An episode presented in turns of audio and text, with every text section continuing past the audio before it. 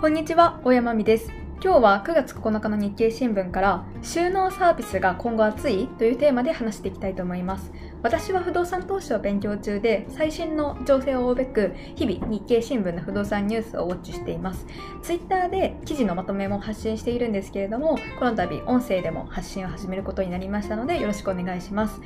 今回のテーマは収納サービスです。収納サービスというのは2つの側面から不動産賃貸業において重要かなというふうに捉えています。1つ目の側面ですが、スペースを貸し借りするというビジネスモデルであることがまさに不動産業そのものなんじゃないかなと思っています。で、そもそも不動産っていう定義が民法の第86条に基づくと土地及びその定着物と定義されてるんですね。なので、もう家だけでなくてスペースっていうもの自体も不動産という扱いになるのでこの収納サービスというあのビジネスモデルは不動産に携わる方としては見逃せないのかなというふうに思いました。2つ目の側面ですが不動収納サービスが暮らし自体に関わってるということです。収納場所を自宅以外に置くっていう流れが今後来たら新しい暮らし方っていうのがこう生まれようとしているってことなんですね。でそうすると住宅の在り方というのも今後どんどん見直されてくるかなというふうに思ったんです。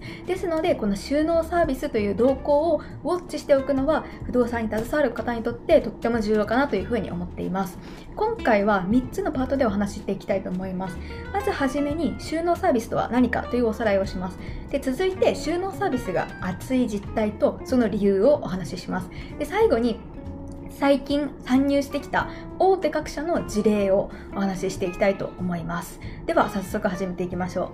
う。まず収納サービスとは何ぞやという話です。で昔からトランクルームってありましたよねよくあの田舎とかにも道に行くとこう大きな箱が置いてあってそこが月額でいつくらから貸し借りができますっていうことが載ってましたでそれがですね最近はどんどんそのトランクルームに付随したサービスの種類が増えてきてるんですね。で、それを収納サービスと講義でくくっているんです。じゃあ、どういったサービスが最近出てきているのかというと、3つほど紹介しますと、まず1つ目はですね、宅配のトランクルームですね。で、宅配のトランクルームって何かということなんですけれども、荷物の取り出しはもう運営会社とか宅配業者がこうやってくれると。でもそれを自宅に届けてくれると。自分自身がトランクルームにわざわざ行き来しなくてよくてもうその運営会社が勝手にこうやってくれるからもうすごく便利ですよっていうのがまず宅配のトランクルームですね。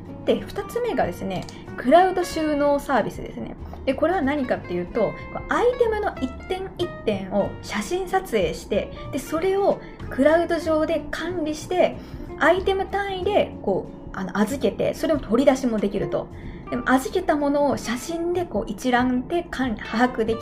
てで小さいものでも段ボール1個から預けることができるっていうサービスなんですね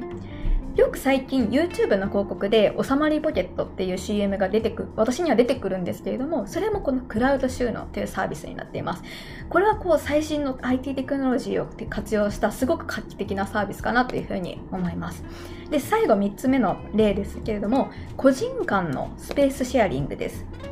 で、これについては後ほど詳しくお話ししていきたいと思います。はい。では続いて2つ目のパート収納サービスが熱い実態とその理由についてお話ししていきますまず収納サービスがどのくらい熱いのかっていう話ですねえっとここに、矢野経済研究所が発表したデータがあるんですけれどもそれによるとですね2020年度の収納サービスの国内市場規模は829億円というふうに書いてあります。でこれはどのぐらいすごいのかっていうと2011年度比つまり、えっと、9年前に遡ると約1.8倍の市場規模に達するという予測が出てるんですね。これ結構すごいなと思っていてあの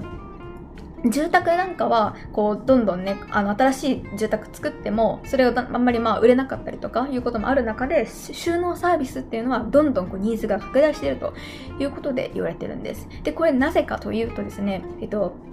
2つ理由が書いてあって1つ目の理由が持ち家の方はそもそも3人に1人は収納スペースに悩みを抱えているということらしいんですね。で都心の住宅って、まあ、土地の地価が高いゆえに結構狭めに作られているのでこう収納スペースにこう困っている方も多いかなというふうに思うのでまずそれが1つ目の理由ですね。でもう1つがですねあの昨今のコロナ禍におけてと自宅にいる時間が増えたと。ステイホーム皆さんするのででその間に自宅に関してこうどうこうどうこうこう悩みとかが発生しているということで、まあ、コロナが追い風になってるっていう話ですね。で、さらには自宅でこう勤務するっていう方も増えてきたので、でその自宅でワークスペースをこう確保しなきゃいけないってなった時に、じゃあなんかそこに置いてあるものをどこか別の場所に置くなり、まあ、断捨離するなりしなきゃいけないといったそういうニーズが最近は発生しているみたいなので、そういったことも追い風になって、今どんどん収納サービスというのはニーズが拡大しているということが書いてありました。はい。では最後3つ目のパートで大手の参入事例を2つ紹介していきたいと思います。まず1つ目ですけれども、これは今日の日経新聞に載っていたワンダースタイルというサービスになります。でこちらは野村不動産とエアトランクというすでに収納サービスを展開している会社のコラボレーションになった、えっと、サービスになっていて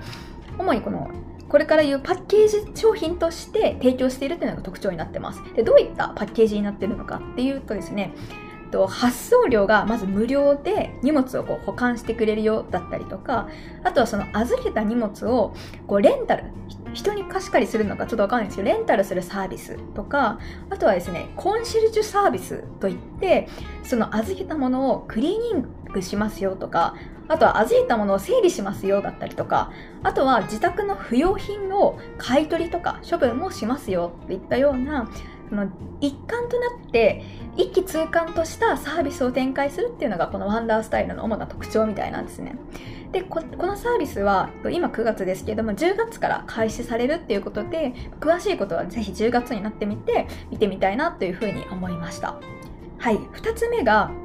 ライフルという会社の、えっ、ー、と、ライフルホームズですね、の収納シェアリングというサービスになります。で、これはどんなサービスなのかっていうと、個人間で収納スペースをシェアリングするサービスだと。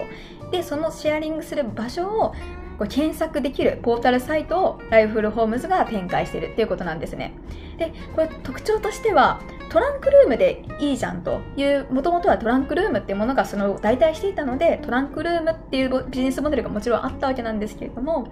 トランクルームがないエリアでも借りることができますよっていうことだったりとか、あとはトランクルームよりも低価格で利用ができるという、あの借りる側としてのメリットもあるということなんですね。で、これ、すごいなと思ったのが、経済肥料はなんと0円でもう、今すぐ、もうあなたでも私でもすぐにこう余ってるスペースがあれば掲載できるということなんですね。でさらにすごいのが、1畳以下のスペースでも掲載が可能っていうことなんです。だからたとえ広いスペースが空いてなくても、使ってないクローゼットとか、押し入れとか、まあ、あとは空き部屋なんか、もしね、